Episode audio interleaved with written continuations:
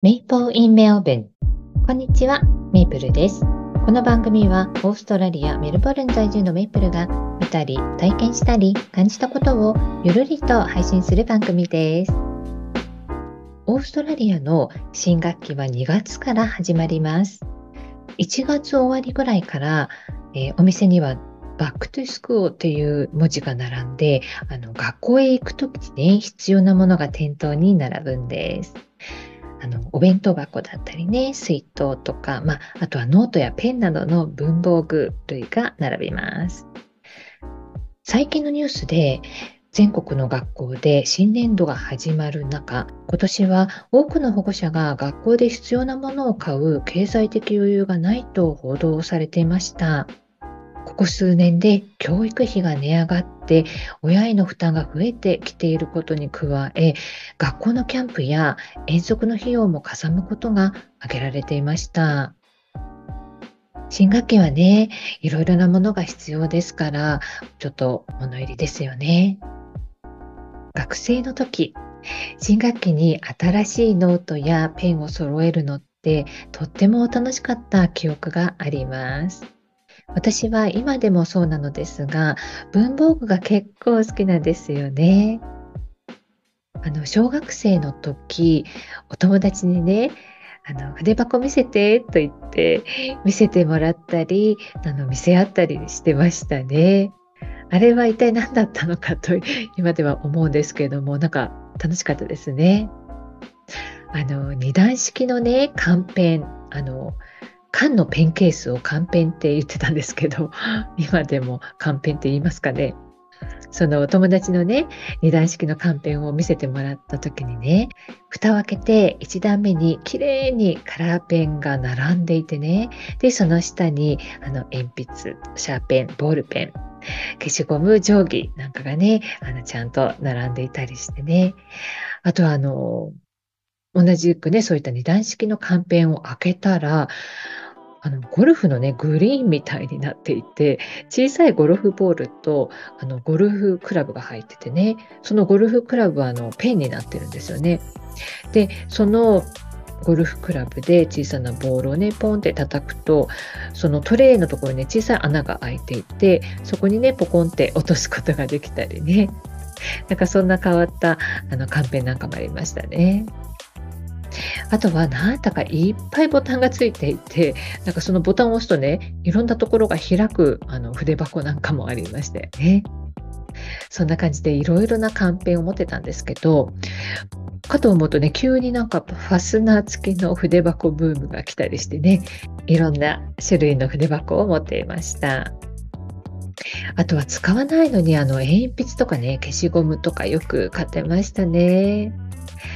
可愛い消しゴムをね、ずっともったいないからって言って取っておいたら、いざ使おうと思ってね、フィルムを剥がしたら、絵が取れちゃってショックを受けたり、なんかいい香りがついていた消しゴムだったのに、あの何もね、匂わなくなっちゃったりね。なんか懐かしいですね。昭和の小学生だった私はサンリオショップに行くのが大好きでした。サンリオショップって今でもあるんですよね。あの昔は今ほど店舗はなかったと思うんですけれどもお友達の誕生日プレゼントなどはねいつもサンリオショップで買っていました。自分用のものを買いに行ってもお会計の時にねプレゼント用ですか？って聞かれるとはいって答えてました。あのプレゼント用ですって言うとね綺麗にラッピングをしてくれて最後にシールを貼ってくれるんですけど、その時にね、小さいおまけをつけてシールを貼ってくれるんです。そのおまけが欲しくてね、いつもプレゼント用でお願いしますって言ってました。そしてラッピングが大好きな私はお姉さんがね包んでくれるところをじーっと見ているわけです。包装紙もサンリオだし入れてくれる袋ももちろんサンリオ。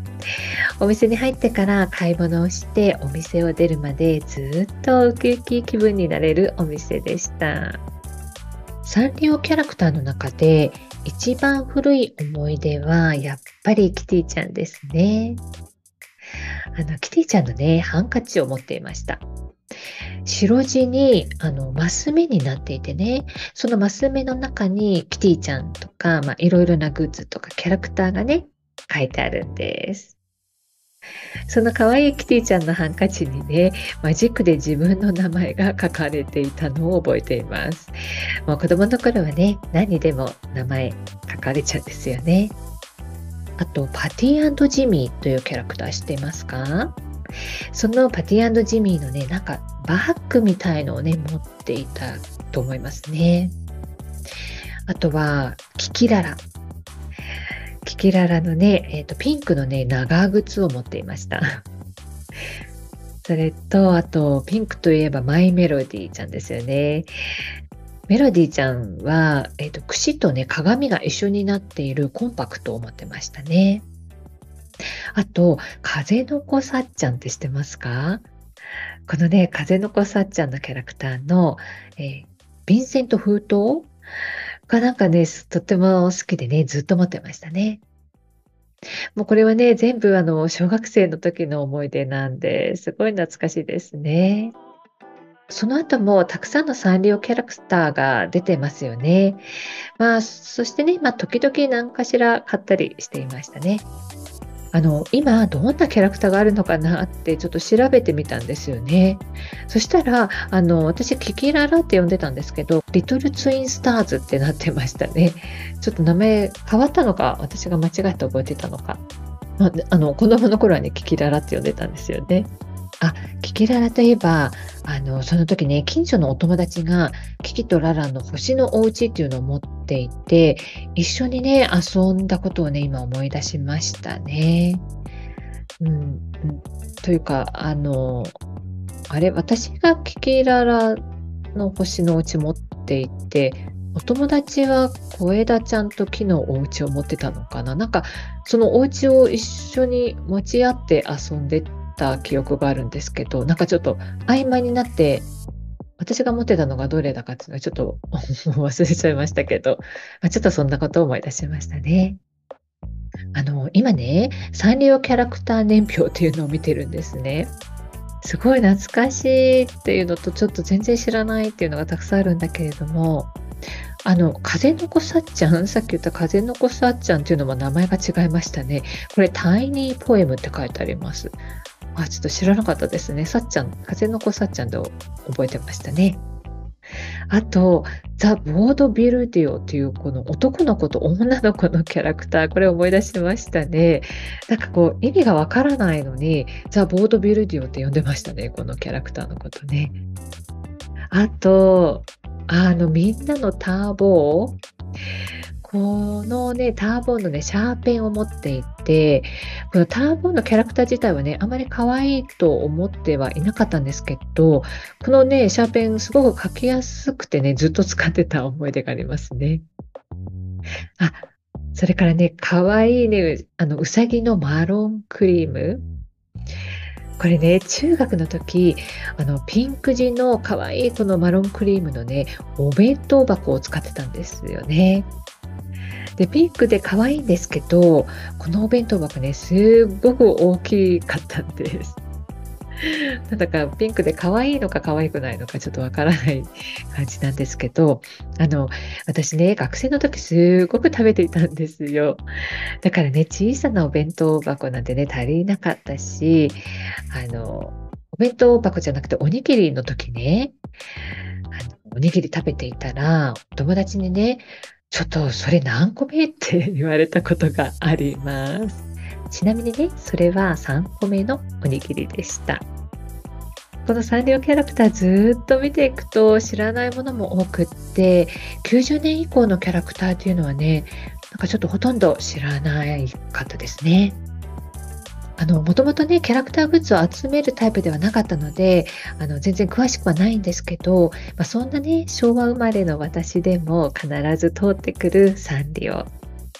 今では海外でも人気で、メルボルンにもサンリオグッズが置いてあるお店もあるんですよ。こちらの子にね、あの、好きなサンリオキャラクターはあるって聞くと、えー、ハローキティとかマイメロディあとはあの、リトルツインズ、キキララとか、ポムポムプリンが好きって言われますね。今年はキティちゃん50周年だそうです。たくさんの人に愛されているキティちゃんやサンリオキャラクター。これからもずっと続いていってほしいですよね。皆さんの子供の頃に一番好きだったサンリオキャラクターは何ですか？そのキャラクターのどんなグッズを持っていましたか？よかったら教えてください。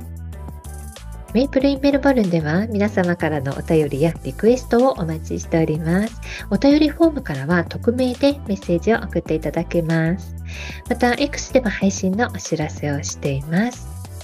本日は最後までお聴きいただきありがとうございました。よかったら番組のフォローをお願いいたします。それでは今日はこの辺でメイプルでした。